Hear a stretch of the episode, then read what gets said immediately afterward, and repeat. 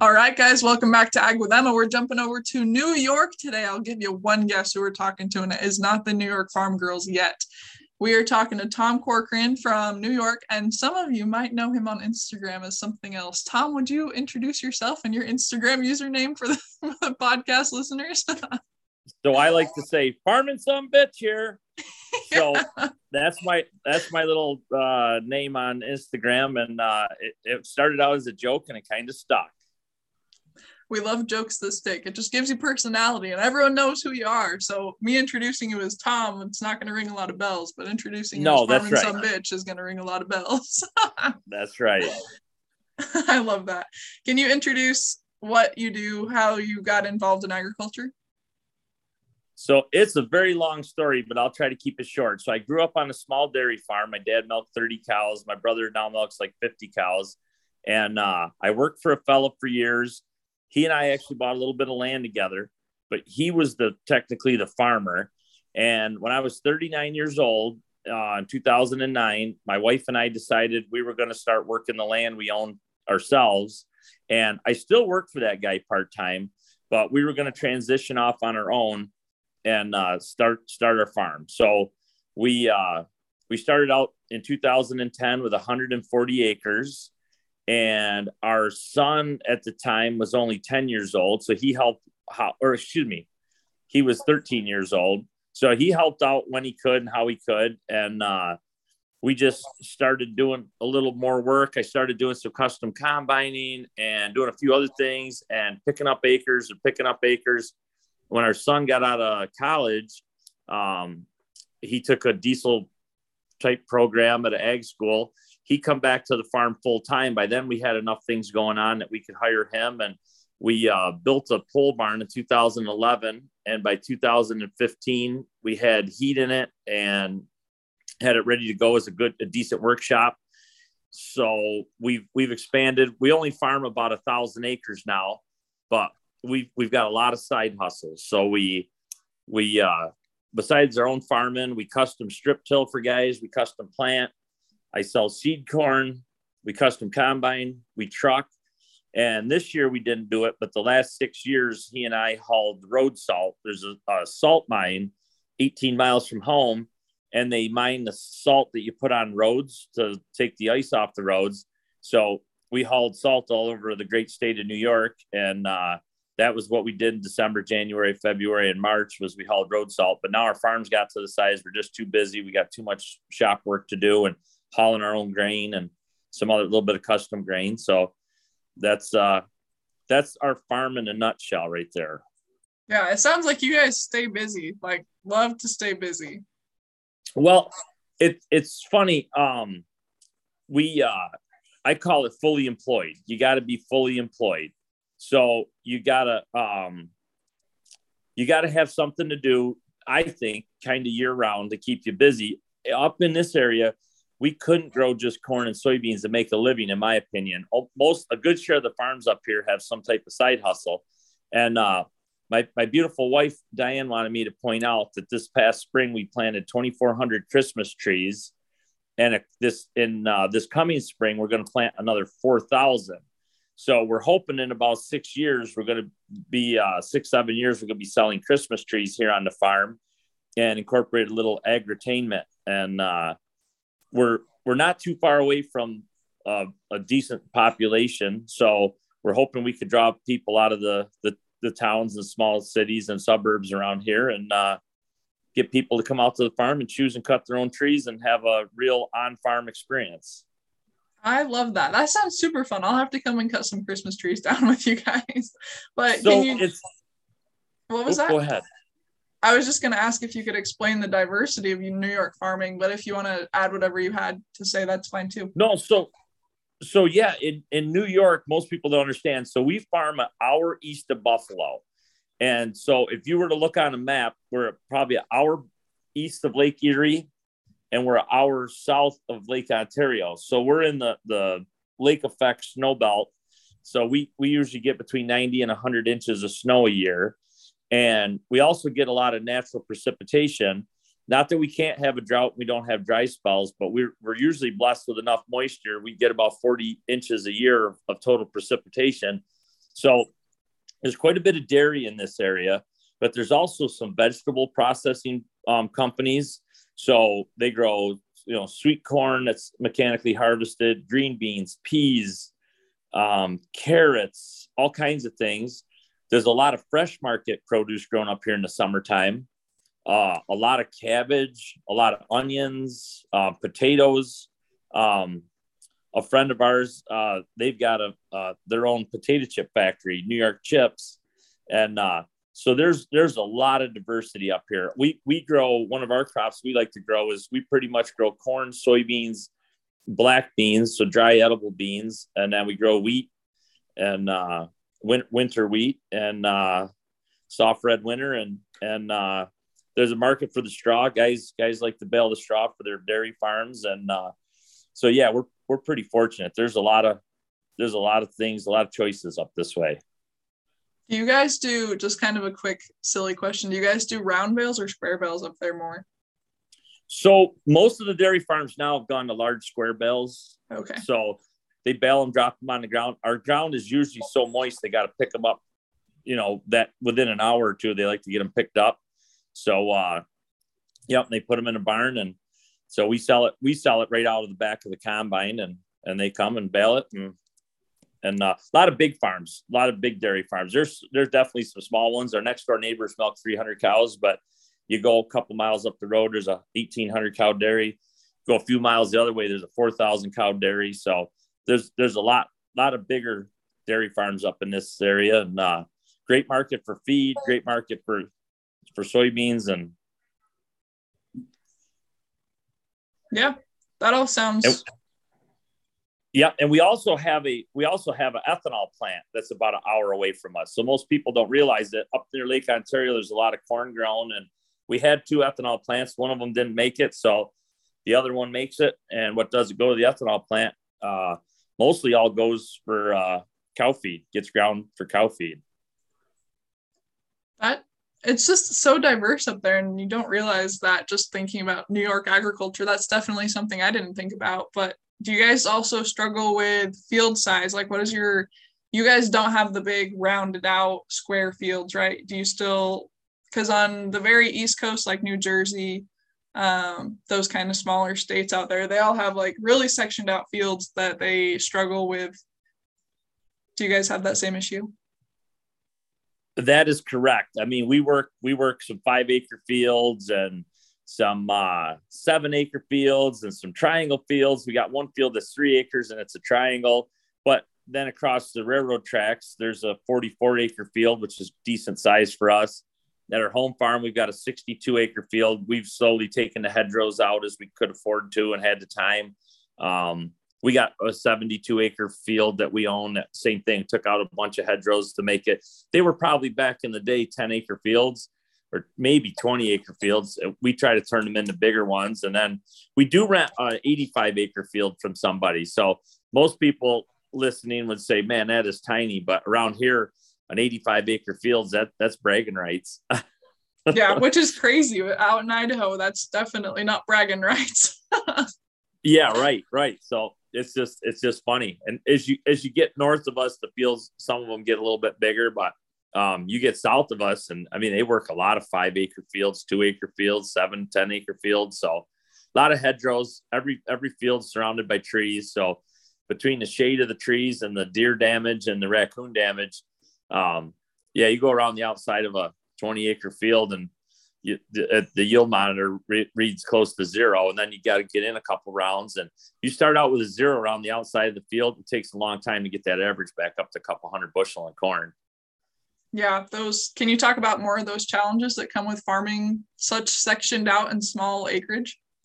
So, well, we you know we've got we do have a lot of uh, stones up here. So anything from we got some farms that we rent that are gravel. I like you could use it for a driveway. It's so gravelly. We shouldn't even be farming it to uh, some ground that's heavier, wetter. There's some clay up here that's really hard in places. Luckily, we don't farm much of that, um, but you don't have to go very far away. Uh, traffic is an issue. We're uh, one of the farms we rent is 26 miles away. You got to go through a fairly decent sized city to get to it. There's really no great way to get around it. So the most efficient way to get there is go through a, it's a four lane, you know, two two lanes each way through this little city with a bunch of stoplights. And uh, we just we move the equipment through there. We move the the grain all has to come through there, coming back home, and uh, to get dried, and then we got to go go back out through the city to get to the ethanol plant. So uh, just one of the challenges we have, but that's okay. Yeah. Have you seen a lot of development impacting your area, or are you guys not struggling with that as bad? Um, we're out far enough away from the bigger, the you know Rochester and Buffalo, and so not too bad. I mean, there's definitely when a farm gets sold off, um, they'll sell a couple building lots here and there. You got to farm around the people's yards, and they'll uh, they'll put up a fence right on the property line, then proceed to throw their leaves and, and branches from their trees and their grass clippings over the backside of the fence. Oh, then they might park their lawnmower behind the fence, and so they think the property line really is 12 feet away from their fence, and that that's that's frustrating. That's a challenge, and then it's but it's kind of good in a way because you got a little bit of a buffer there because then they plant your garden right the other side of the fence and you're trying to spray whatever you're spraying and you want to see people give you dirty looks you know go behind a, a, a housing development where there's you know 20 houses in a row and you're trying to spray and the breeze is blowing and you got to really be careful when and where you spray because there's very few fields that we farm that there isn't at least one house in the corner or a row of houses or it's there's not a lot of fields that we farm that don't have a house somewhere attached to them. So there's just a lot of more scattered out civilization than I guess like a lot of people that just set up camp and permanently right by your field and correct so they'll yeah so somebody will be selling off a 30 acre field and they'll they'll put 10 houses out front you know the lots will be 250 feet deep so you take what was a beautiful 20 acre field, they'll sell the front five or seven acres off.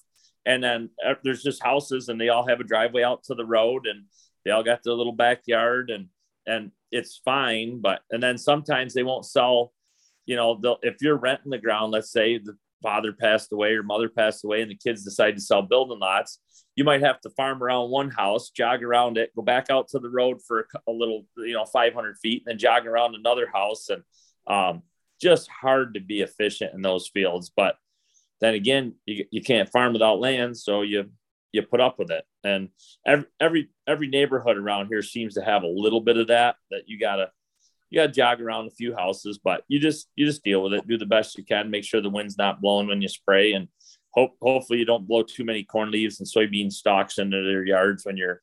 Yeah, luckily our our combine has a variable speed on the straw spreader, so when we're combine next to somebody's house, we can turn the spinners down so we don't blow soybean residue or corn cobs over in their yard usually.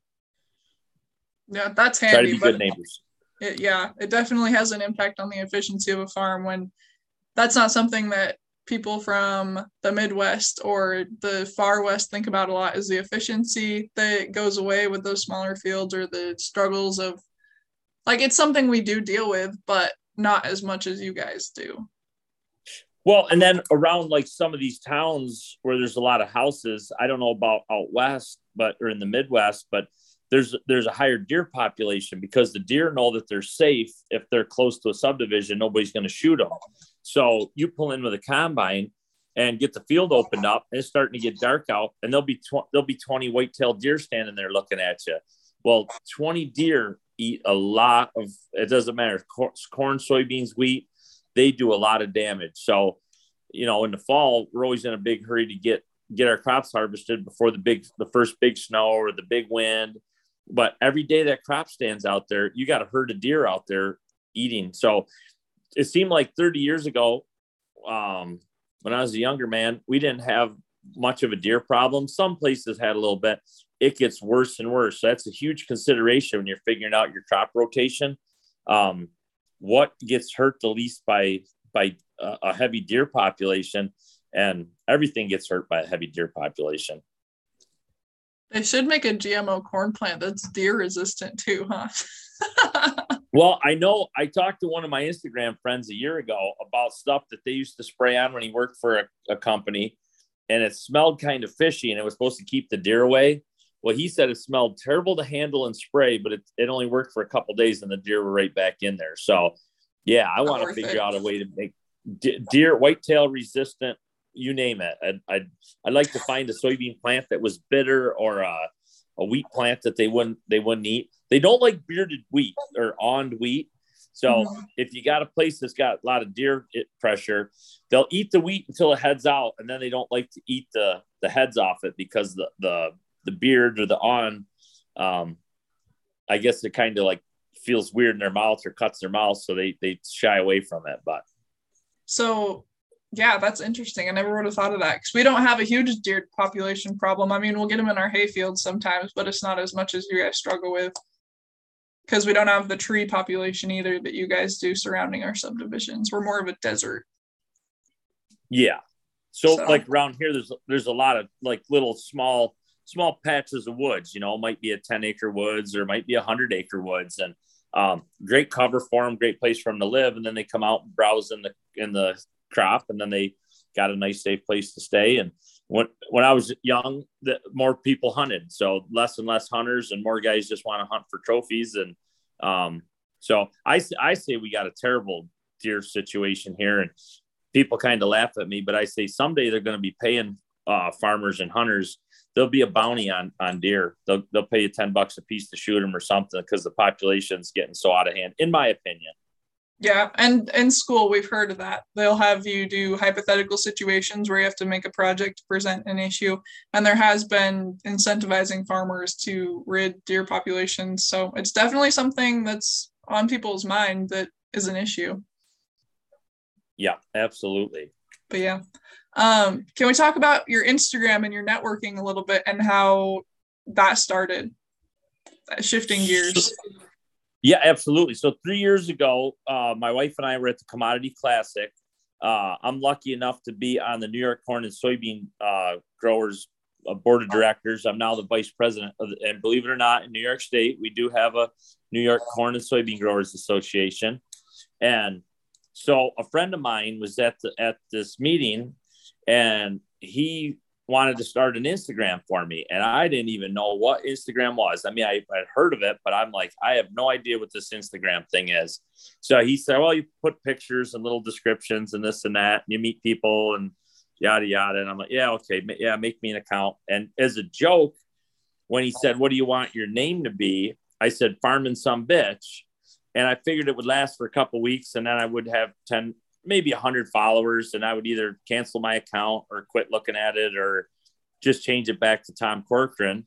And nobody could say or spell our last name so um, it, it, started to gain a little traction. But the name comes from my wife and i in 2018 started doing a tractor show here at our farm and it's a fundraiser for alzheimer's. Um, diane's dad passed away from alzheimer's in 2016 and we decided to have the show we said we had to have a cause so we we started raising money for Alzheimer's, and the first year we probably had 70 tractors show up, and we raised over 3,000. And we thought, wow, that's kind of cool. And then the second year we had probably similar, maybe a little more money.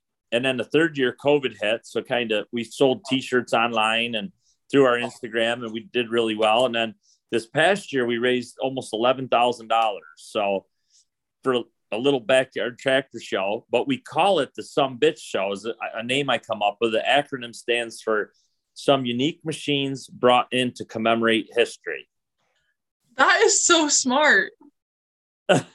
oh my gosh. Now it's not even no. like a curse word, it's just an acronym. wow, I'm 51 years old and nobody's ever said something I did was smart. Thanks. No, I love that. Okay, it was what was it? So it's it's i need to bring you a t-shirt sometime yeah. when we, whenever we see each other in person i'll get you a shirt. So it stands for some unique machines brought in to commemorate history. I love that. So a couple people told us it was a bad name but my wife and i thought it was cute. My son thought it was cute. And uh, it stuck. We we we have maybe maybe 500 people showed up at the show this year, and we probably sold over 200 T-shirts.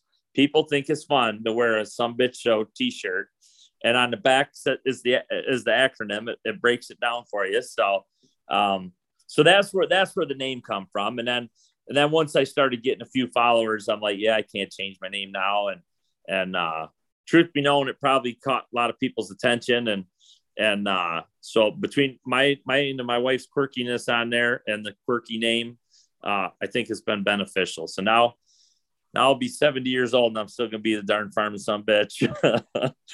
well, it adds to your personality, you know, like you see you in our feed and it's like, oh, that's the guy. You are it's the connection between your username and the things you post and the energy you bring to the ag industry side of social media that is just it's really fun. So I think the username fits. So if any if anybody suffers through so so it started out i would once in a while say farming Sumbitch here when i would start at instagram and we just started a youtube uh, channel under the same name. But i i used to once in a while say farming Sumbitch here just as a joke. And then i said nah i, I don't want to do that. And my friends and neighbors said no you got to do it. That's like your stick now. You can't you can't stop now you know? And then at the end when when i started dating my wife diane was a waitress so I used to tell her it was a great day to feed the world because she was literally feeding the world as a waitress, handing people food. And I was, in my opinion, growing food, feeding the world. So I used to just tell her, you know, great day to feed the world. So at the end, I started once in a while, I would say, great day to feed the world. And then that just kind of stuck. And the, the more I think about it and the more people think about it, when you really that's what everybody in agriculture, even if you're a supplier, you sell seed or fertilizer or provide a service or are a consultant, parts, anything. I mean, really, at the end of the day, when you think about it, what we are doing is feeding, clothing, and fueling the world. So um, it's it started out kind of as a kind of joke on Instagram and a little bit cliche and whatever, and it is a little corny, but um, I don't care. I'm passionate about it. So um, that's just that's that's me. That's how I feel. Yeah. I think it fits and I think it's a great motivation. If you're passionate about something, just send it. And if they don't like it, they can unfollow you. That's right. I'm not holding a gun to anybody's head. If you want to see what I'm going to say or what I'm posting, that's great. If you don't, I'm sorry. Um, go go go find a different person to follow or whatever. But yeah, you kind of said it. I mean, you don't find people that are really more passionate about ag than people like myself or yourself or a lot of the people that I follow on on Instagram. So um, I don't have an Instagram to be famous. I don't have an Instagram to be cool or I, we run old modest equipment. Our newest tractor is like a 1980 something John Deere 4650. We run old trucks. Um, we put money in the drainage tile and buying some land and and and a, in a workshop, but there's nothing fancy or glitzy here. I drive a regular, just a four wheel drive regular cab pickup truck, and there's there's it's it's not about the show or anything. It's just about hopefully entertain a few people, educate a few people, and uh, and then the connections that I've made in return are just unbelievable. So I get way more out of it than I put into it. That's for sure. And, and uh, I, I feel very blessed to have the network of people I do that I've met through Instagram, including yourself and people all over the world. And what a great support system. Yeah, it's a great area to learn and to keep encouraging the learning environment. So I think you do a great job with that. And kind of going off of that, in your bio it says you're a first generation farmer. Can you talk about that? So like i said i grew up on a farm but i left the farm and i was a quote unquote employee for 20 years. And but the guy that i worked with the first day i met him i said i just don't want to be an employee. I'd like to have some ownership. So we bought a little bit of land together and uh, we at the time we had a custom green bean harvesting business. So we had four bean harvesters everything was local here. We didn't have to truck them anywhere, but um, we picked green beans seven days a week for about 10 weeks straight uh, to supply a couple different local canyon factories. And so with that money, we were able to afford to buy a little bit of land.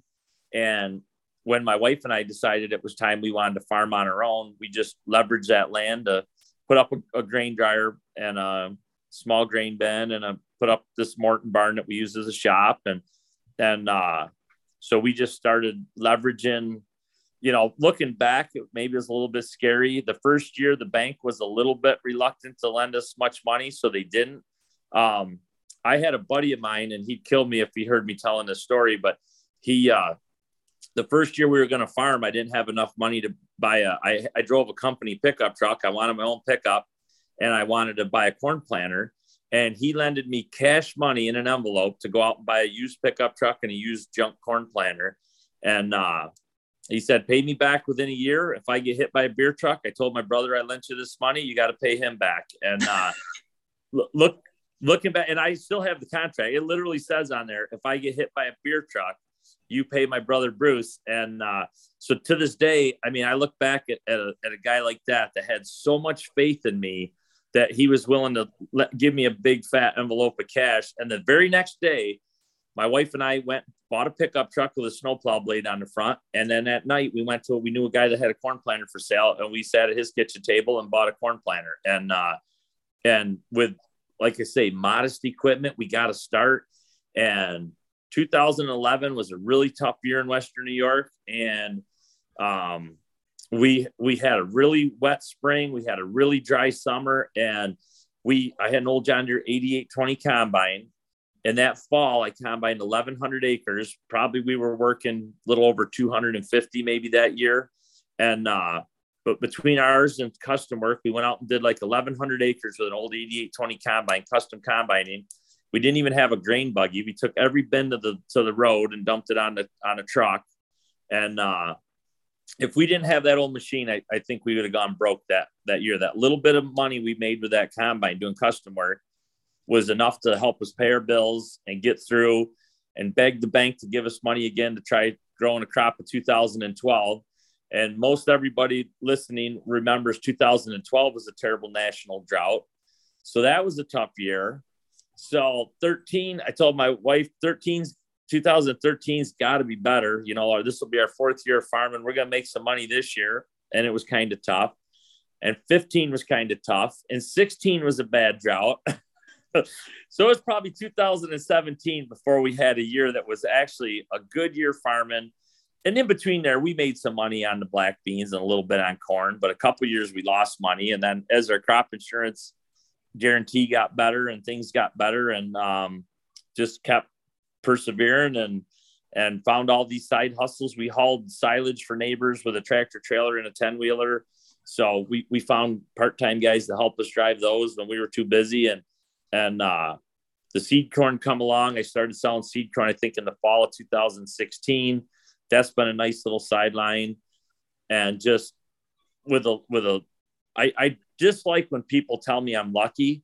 I'm very blessed, but we've we've worked very hard, and I think was it preparation and hard work make luck, you know, it, make you appear to be lucky. So um, we've been we've been very blessed. A lot of people have helped us out. A lot of people have helped us out, but uh, it it's it's more because of of our actions than because of luck. If you if you ask me.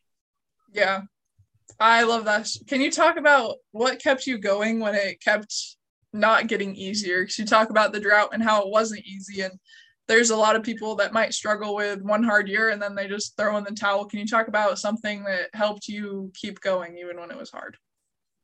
The feel the fear of failure was really, I think, what motivated me. And when somebody, a lot of lot of people that were close to us told us, "You guys are nuts. You, you, you're not going to make this work." And then, you know, when Troy got out of college in 2016, and we said we're going to hire Troy full time, they're like, you can't afford to hire your son. You just you don't have a big enough farm, you don't have enough income, you don't have enough this. We've always had a good banker. Um, he's he's a great guy. I I tell him that all the time. He says the only reason you like me is that because I don't tell you no. You're gonna hate me when I tell you no. And I said no. If I come in and ask for money to do something, and you tell me no, it's because you got my best interest at heart. But again, with with older equipment and and the things we've done, um, we've got some great landlords. Every one of our landlords is fantastic. Uh, every piece of property we work, the landlords have approached us and said, "Would you like to rent my ground?" Um, so we own about a quarter of what we farm, and we've we've just been very fortunate. So the fear of failure, I mean, just every day I get up and like, okay, what can I do? So in 2000 and I don't remember 16, I guess we bought our first nice, I'll call it a nice Peterbilt. It was 02. And that following winter, I got the opportunity to start hauling road salt. Well, I don't want to get out of bed at 3:30 in the morning, go out on snowy roads and travel all over the state of New York to, to try to make a little bit of money. But that was how we were able to make the mortgage payment and pay for the groceries and keep the electric bill and and have a, a couple of we got an older Peterbilt in 1978 and have two nice trucks to haul the haul our grain when we needed them.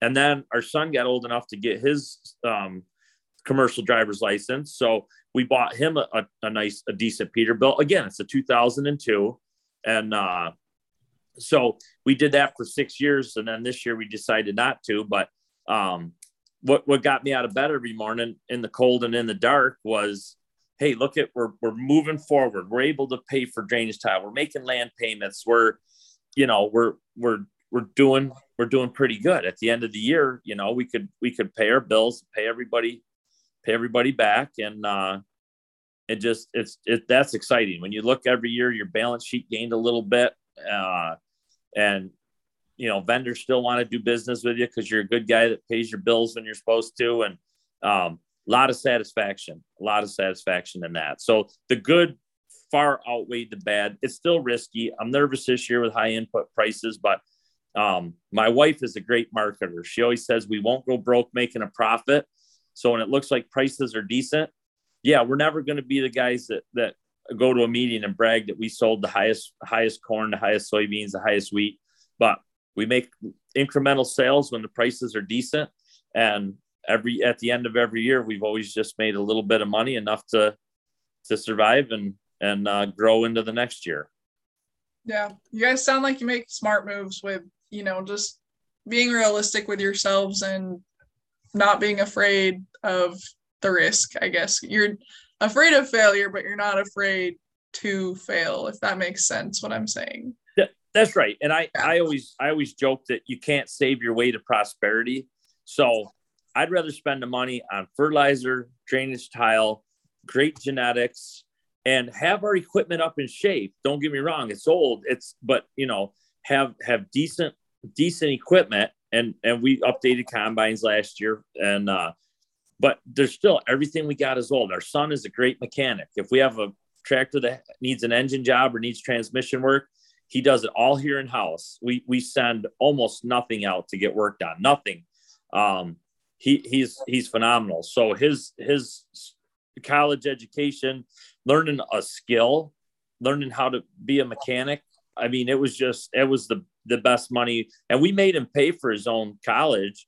Um, when whenever he worked for us, we always paid him, but we made him put a third of it aside so he could pay for his own schooling. And when he come back to the farm, the money he saved us by having the ability to work on our equipment. And, you know, I've had friends tell me, oh, your shop has lost capital. What a bad investment. I don't care if you buy a brand new tractor, a brand new combine, you still got to do maintenance on it.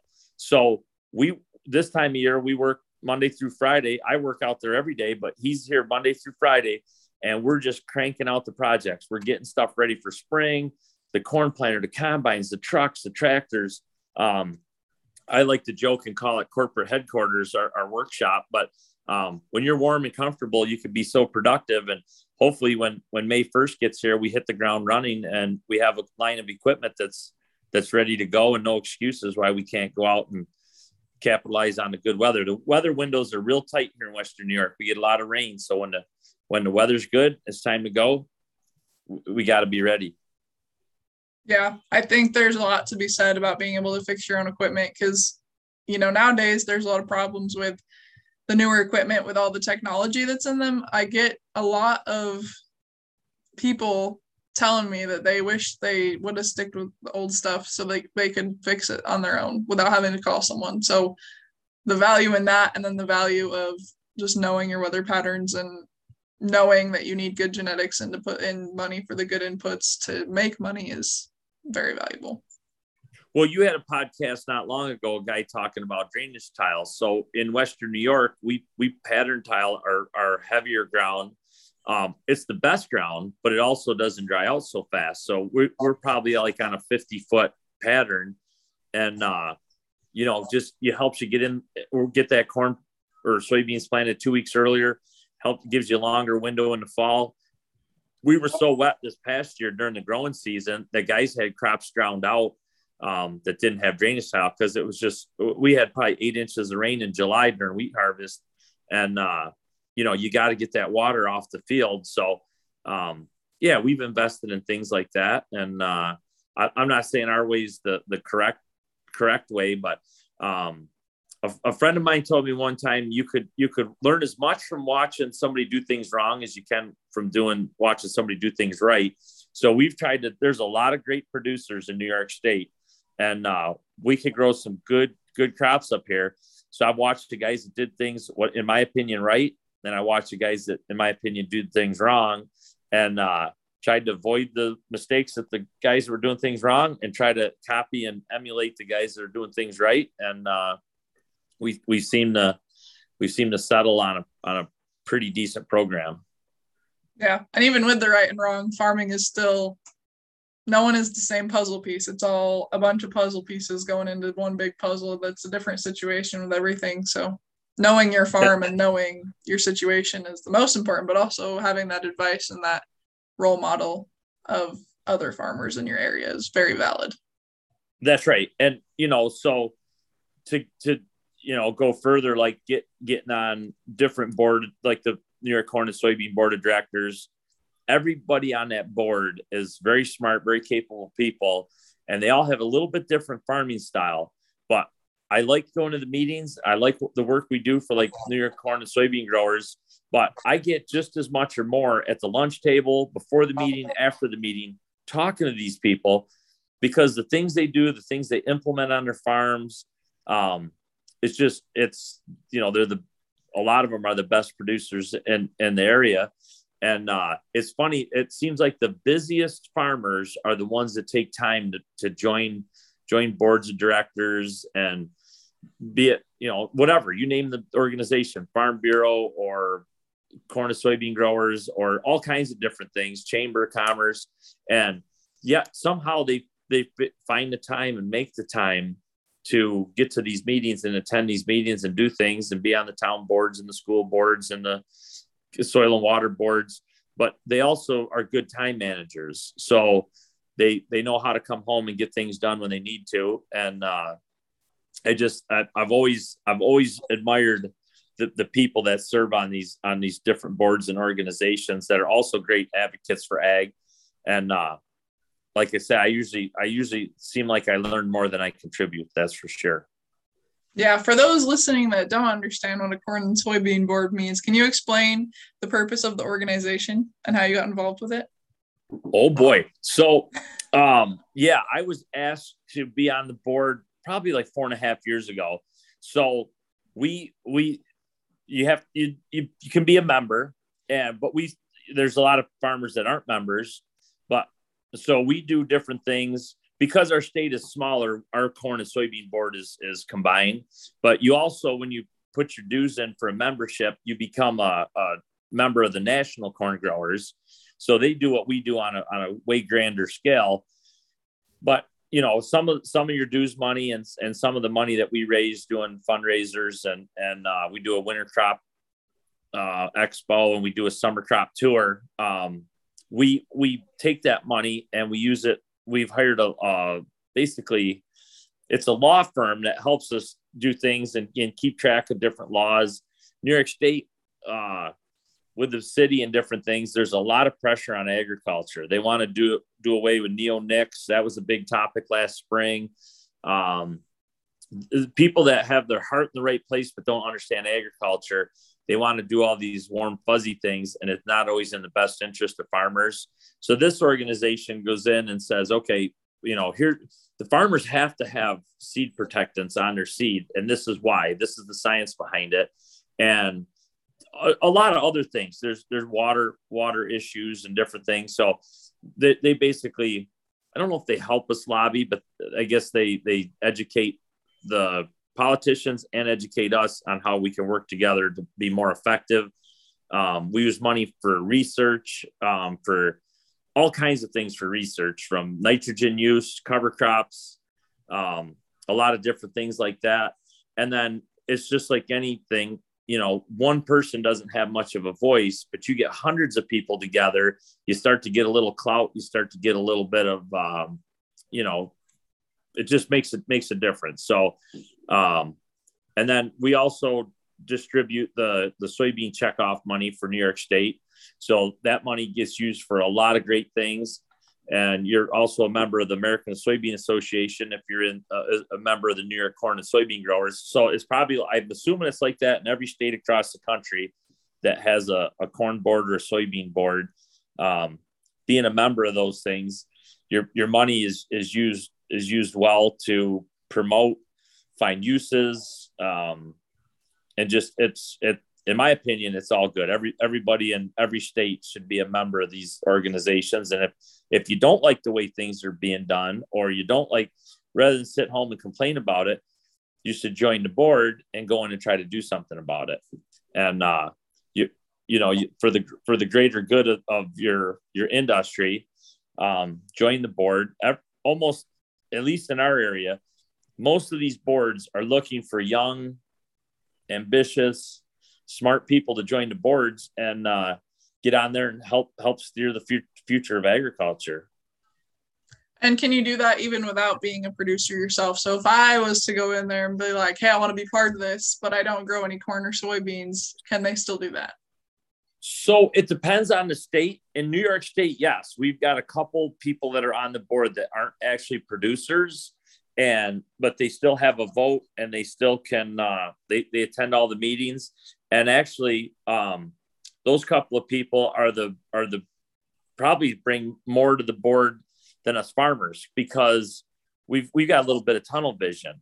We know we know what we know but we might not know maybe quite as much as we should about other things in the industry or that affect the industry. Um, so it's yeah we've got a couple advisors on the board um, that also that that come in and, and help help us and um, and again that that team that whole team just really really is has a i think has a very powerful impact on our industry. Yeah and we've been hearing a lot about misinformation and the damage that it causes. I don't think that's ever going to go away but this is a way to kind of fight that misinformation and to make sure that your voice is being heard. Because i see that being a main struggle with farmers is they don't want to speak up because they don't think their opinion is valued or they don't think they know enough of what they're talking about. So i really love the idea of getting on more of these boards and involved in these organizations because you're right it is way different than one single person trying to change everything rather than a whole group of people. So right. A whole group of people with a unified voice really really has some definitely some more way more impact. And um, like you say we're not going to you're not going to change some people's mind but like when it comes to legislatures we are such a urban state it is very hard to go to, to ha- you know send send three or four farmers to the state capitol and say okay go down there and straighten them out. Well that's not how it's going to work but if we if if we have this this group that works with us and we we attend meetings and go down for hearings and different things um, if they keep hearing positive and the other thing is we we've invited some of these people to our farms. And if you can bring people out here and say whoa they're not terrible people trying to you know ruin the earth these these people really do have a deep passion for what they do with their animals and their and their crops and their land and and uh, you know, again, that's a little bit of a misconception to some people that, you know, we're out just, you know, taking terrible advantage of, of, of our resources and, and nothing could be further from the truth. So, um, ed- education is so important. Yeah. I, I think it's crazy the gap that has become the producer to consumer gap that affects us now and the fact that people forget that we it is our livelihood and it depends on the soil that we have to take care of. So when they point you know blank statements at us about you don't care about the soil you're tilling it up because you want to destroy the planet and it does all these negative things it just it seems very very silly to me and i'm sure to you as well and many other people listening that the connection isn't made. You know a nurse is not going to go into work and decide she wants to give everyone the wrong shot so that she can keep her job. That's not how this works you know? That that is right. And you know and then the other thing is like things are expensive. So we hire a crop consultant to come out and look at our crops. And and if it needs to be sprayed a, second time for weeds we spray it. But if it doesn't we we don't. So IPM, integrated um, pest management, you don't go out and just do a broadband application just to do it because it's too expensive and it's too time consuming and it's and it's not good for the environment. So um, a lot of people have no idea. I I put a thing on Instagram uh, a while back and looking for a, a precision planting um, screen for for one of our planters. We updated planters, and I want to I want a, the better monitor. And I was talking to some friends of mine that live in the country and think they know a lot about farming, and they're like, "What? You just don't drop the planter down and go across the field?" And I'm like, "No. I mean these these these monitors will tell you right within a tenth of a percent what you're dropping if you have skips, so you can make adjustments." There's they just they they just have no idea what we're up against or what we're trying to do out here. Um, they think, yep, that there's one corn variety. All the corn grown in Western New York is the same variety, uh, sold by the same guy. Just go to the grain bin and, and clean the corn and go put it in the ground. And, and then you take the summer off and you come back and you harvest it in the fall, take the winter off. And they, they have no idea the, the amount of precision and the thought and the planning that goes into this stuff. And it frustrates frustrates me. These are rural people that are friends with us and they have so little idea what we do every day. It's just it's amazing. Yeah, and I've been in those shoes. You know, I was raised out of town, had my own milk cow kind of thing, and I still didn't know what being a GMO meant. I actually made a presentation in seventh grade talking about how bad GMOs were because that's the education that I received.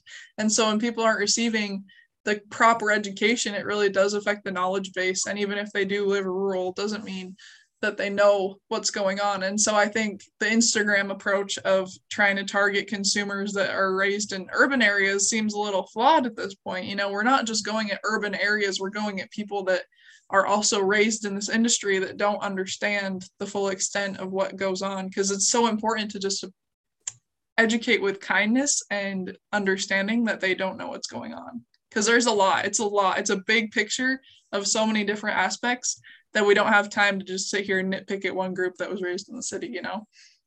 No, that's that's absolutely right. And you know, and then you know, like the YouTube platform, the, the people that watch that and learn from that, myself included, um, it's just interesting to see. I mean, I don't know about the area you live in. I don't know, but with Instagram and with YouTube, I've learned a lot about agriculture in the United States and the world for that matter. So even though I've grown up in the business, I'm 51 years old. I think I know a lot about farming. There's so much more to learn, and uh, and every area is just so much different. And it's it's exciting to, if you want to learn about it it's it's exciting and easy and you're not going to change some people's opinion some people have their opinion it's set you're never going to you're never going to do a thing to change it but um, for the other ones it's uh, more i think more education is is almost always better. Amen i think being open-minded as well within this industry so if you're open-minded enough as you just said to like learn about operations that are across the country or maybe in Australia or wherever because it's like earlier it's all a big puzzle and everyone's just another piece. And so everyone has something different to contribute to that overall picture that no one is ever going to know everything about it. And i think that's the coolest thing about this industry so. Yeah that's right. Absolutely. And and there's so many s- smart capable people in this industry. And the other thing is i i wish that more people knew, more young people knew that, you know, when I get out of high school, I could go to college and I could, I could be a professional in the ag business and make good money, have a good living, be connected to some great people, farm customers, and and just have a and, and make a great living. Um, the the it just doesn't need to be farm kids off of the farm. You know, people like yourself that there's such there's such a big, huge industry out there. There's so much support that we need to run this business. Um, and so I, I just wish there was a way to educate young people that, you know, you ought to consider a, a, a career in agriculture. It's one of the most exciting things out there right now. And uh, so much potential. And it's, it's very cliche and I almost dread saying it, but you know, people got to eat, people got to have fuel for their vehicles. They got to have clothes. So there's always going to be a need for agriculture and there's always going to be capable great people that are going to step up to the plate figure out how to do it economically and how to do it efficiently.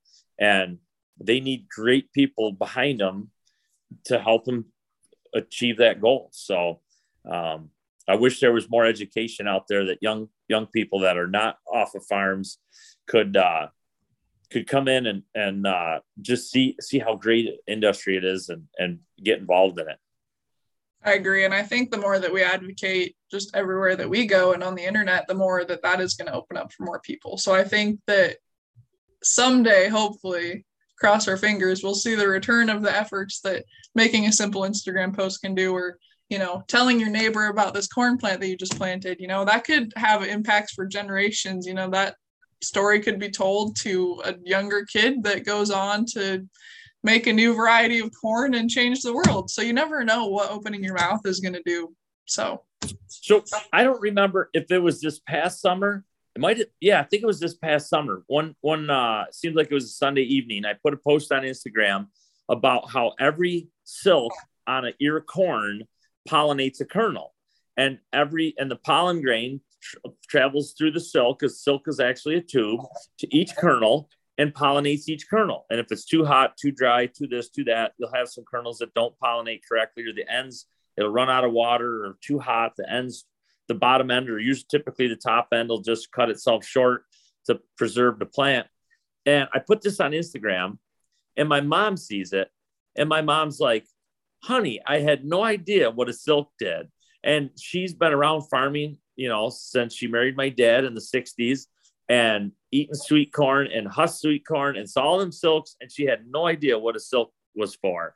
And she's like, wow, I bet you taught some people that that's what a silk does. And uh, I never admit, never, I don't know why I did it. I just thought it was kind of cool. And, and, uh, but I'm like, yeah, I bet, I bet there was other people that, that didn't know that that was what, what the silk does. So I, I learned my mommy something. I learned my mom.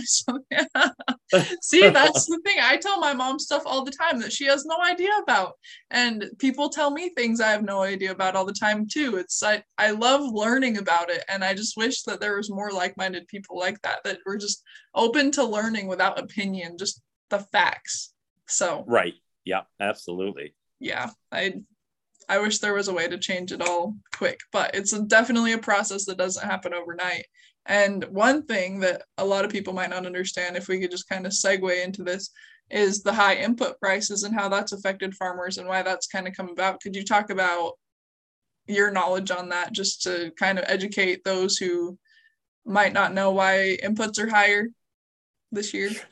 So I don't know exactly why they're higher. There's a, there's a number of factors, but we had a guy here uh, brought us a fertilizer quote, and everything is pretty much double what it was last year. So, you know, our margins are tight. So if we spend double the money on fertilizer, a friend of mine told me the other day that his fertilizer program for corn this coming year would be just shy of $400 an acre if he did what he did last year. So that was $200 last year. Now it's 400. Um, in Western New York, sometimes we don't grow good enough corn to cover $400 fertilizer costs. So he has to change up his fertilizer program. We're going to change ours a little bit. We're not exactly sure how we're going to tweak it. Um, we're going to try a couple different products. We're going to try some biologicals. Um, we're changing things up that if it was the same price as it was last year, we wouldn't even be having these discussions. Um, so it's it's definitely making us nervous. If you put an extra hundred dollars of input cost in, uh, the crop price isn't a heck of a lot better than it was last year as far as booking ahead. It's it's decent, but it's not um, when your enough to compensate for that. That's correct. And fuel prices up, uh, we have to dry all our grain in Western New York. We typically harvest most of our corn between 20 and 25% moisture. It takes a lot of propane to dry 25% corn down, so it'll store for the winter. Um, Which is around so, 13%, right? Yeah, yeah, yeah. So we, we, you know, it's gonna it's gonna be expensive. It's gonna be um, you know, your drying costs are double, your diesel fuel price is up. So this coming year is gonna be it's gonna be tricky. We're gonna have to have to watch what we do. And uh, we've updated to a little bit better soybean planter. We're hoping to get an extra five bushel an acre out of our soybean crop. We'll we'll see if that can hold true. But uh, that might be the difference in soybeans. That extra five bushel making money or not making money. Switch it. We're switching to 15 inch rows from 30 inch rows, and uh, we're just we're hoping to see a yield bump. And but it costs money to buy the planter. But we think long term it'll, it'll still pay off. But uh, yeah, we're looking for cheaper fertilizer options and the cover crops we've been using. We're hoping they're going to do their job and recycle nutrients, and maybe we can cut back a few percent on our on our uh, fertilizer inputs and uh, just see if if uh, that seems to be a topic around here. I don't know about the rest of the country, but a lot of guys are talking about cutting their fertilizer rates ten to twenty percent. Our levels are good, but um, just we're hoping we can cut back a little bit, not do any damage to the soil, and still get great yields. Yeah, it's a very stressful time to be. I mean, it's always stressful to be in farming, but a lot of people have said it's a lot like the 80s, um, how agriculture was in the 80s. I am not super familiar with that, but a lot of people have said it's going to get real wild, uh, or already has, with the costs of everything and the markets going up, but not enough to compensate for the prices of inputs and has a lot to do with the current administration and office as well and china and covid well, and there th- yeah absolutely. All of those factors and and many more. Some we, we don't even know. Shipping shipping costs are are out of control from from places around the world where a lot of these fertilizer products come in. And and uh the fertilizer companies uh love them or hate them they're opportunists and they say never let a good crisis go to waste. So guess what? These uh, fertilizer companies, they're not letting this this crisis go to waste. They're gonna they're gonna probably make record profits the next year or two. And uh, I just I don't I don't want to be sitting here having the same conversation next year, telling you how much money we lost in in two in 2022. So yeah. um, we just got to farm farm smarter and and hope we survive it. And uh, yeah, yeah, really working against a lot of greed though in this industry. Like the people that provide the inputs, they I'm not saying they're bad people at all, but they do it's a money game. So it boils down to I guess where your heart's at with it and when you run a big corporation that's selling all this you know the just the opportunity to make money is always going to outweigh the good of agriculture, I guess. No, I for most I of think, these bigger people. So yeah, I think you're right. I think you're right. And they they uh they got an opportunity, they're taking advantage of it. And uh I think it's kind of a shame. If fertilizer prices were up 30, 40 percent, whatever, we wouldn't we wouldn't probably hardly bad an eye. We we grumble a little, but when they're when they're up hundred percent, that's that's that's tough to stomach. It, it really is. I don't even farm my own ground or pay for any of that. And I feel the stress of it. It just I couldn't imagine being in those shoes right now. So and that's yeah. something that not a lot of people buying food in the grocery store are thinking about either. They're not thinking about the money that goes behind it and the stressful financial decisions and the motivations behind all that. They just, you know, they look at the sticker and if it has organic or non-GMO on it, they throw it in their cart and they're good to go. So hopefully right whoever's right. listening to this can understand a little bit more behind what really goes into farming because it's not easy. Well you know and i i tell people it's it's kind of funny when when you talk about like agriculture and and uh i mean this is this is our life this is our livelihood. It doesn't matter if you're animal agriculture or just crops or or what you do but you i i, I have a hard time shutting it off. Even if we go on on a trip or vacation, I have a really hard time shutting it off. I mean, when when we the day we get done with harvest and the, and usually around here it's around Thanksgiving time we try to wrap up harvest. The next day I'm I'm worried about are we going to be able to get the have enough money and time to get the equipment ready for spring? Are we going to have enough money to pay the operating loan back? Are we going to be able to update any equipment?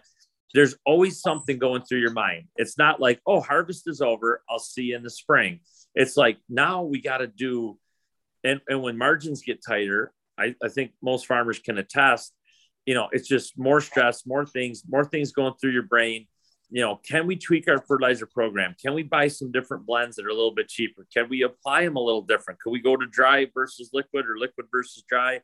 how are we going to get the most bang for our buck? We we strip till or we call it zone build here, but we put our nutrients all in pretty much in the slot where we're going to plant the corn or, or beans, um, more so with the corn. And so we're trying to put the, the nutrients right where they need to be. So the corn plant's going to suck them up.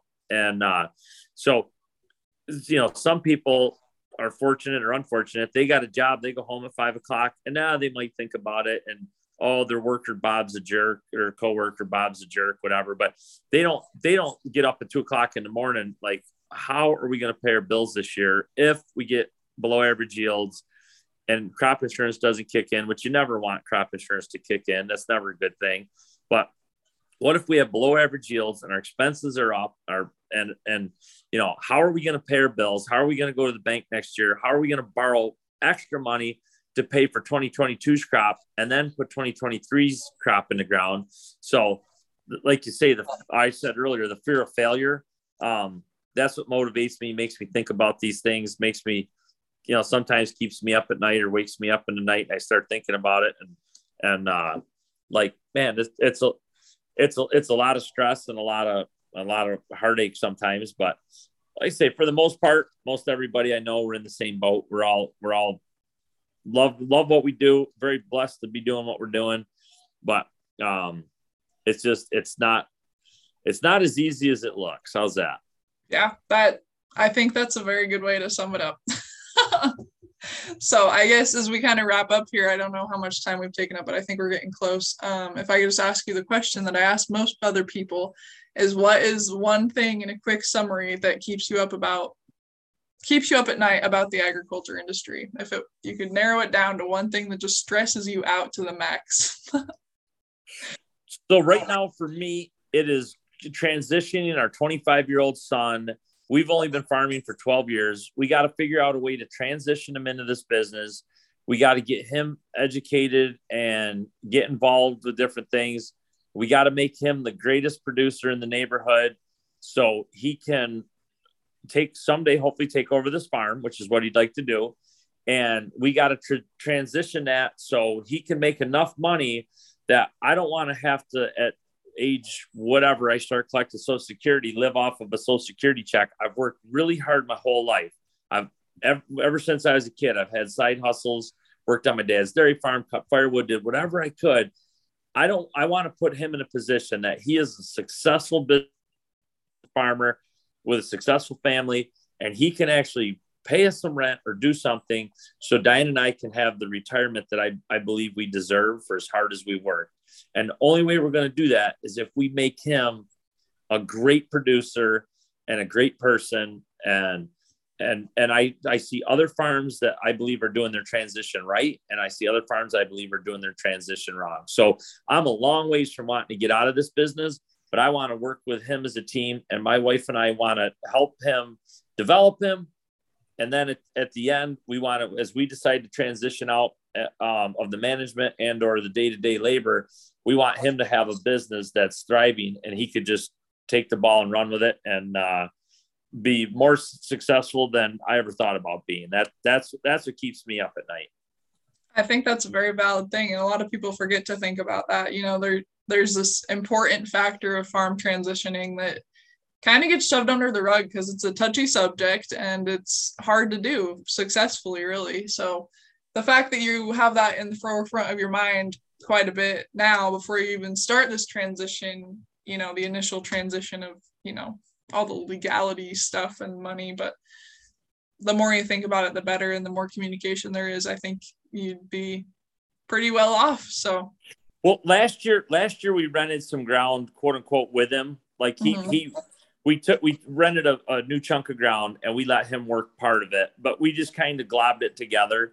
And I said, this year we just picked up a new piece of property, and I said, you know what? you're going to rent that farm. That is going to be your farm. You're going to make the, the decisions on what crop gets grown, how we, if we do any type of tillage, if we no till it, if we strip till it, um, you're going to, you're going to decide what variety to plant.